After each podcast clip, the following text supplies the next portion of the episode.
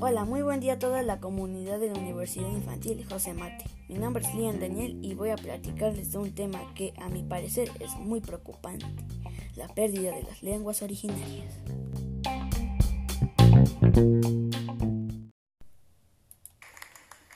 Eso. Insochi, Incuica, el canto y la flor, la tradición oral, el conocimiento que pasa de los abuelos a los padres, a los hijos, Grandes civilizaciones se construyeron antes de que hubiera televisión, radio, medios masivos. Grandes civilizaciones alrededor del poder de la palabra, de juntarnos alrededor del fuego, de escucharnos unos a otros. El poder de la palabra y la tradición oral.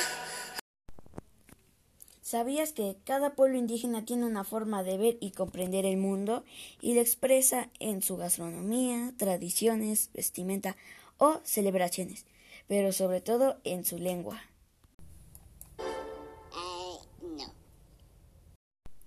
A pesar de que las lenguas tienen un ciclo de vida de nacimiento y muerte, esto se ha acelerado y con qué creen?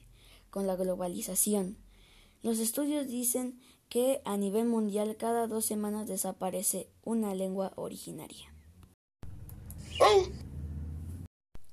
Si te preguntas cómo sucede esto, déjame explicártelo.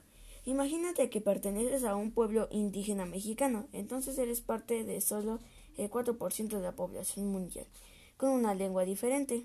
Serías como una especie en peligro de extinción, con muy pocas esperanzas de sobrevivir, sin oportunidad de desarrollo y bienestar. Estarías obligado a abandonar tu comunidad, vender tus propiedades a una gran empresa, tendrías que aprender a hablar español para poder obtener un trabajo, acceso a la educación, salud y alimentación.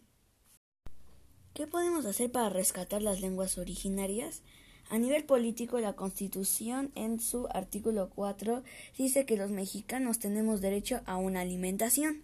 Por otra parte, existe el Instituto Nacional de Lenguas Indígenas, más conocido como el INALI, que su función es ayudar a conservar la diversidad de lenguas originarias, pero tristemente no es suficiente.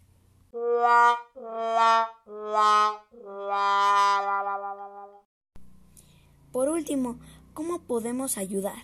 Para conservar y proteger nuestros pueblos indígenas, yo creo que primero debemos estar orgullosos de ellos porque son nuestras raíces.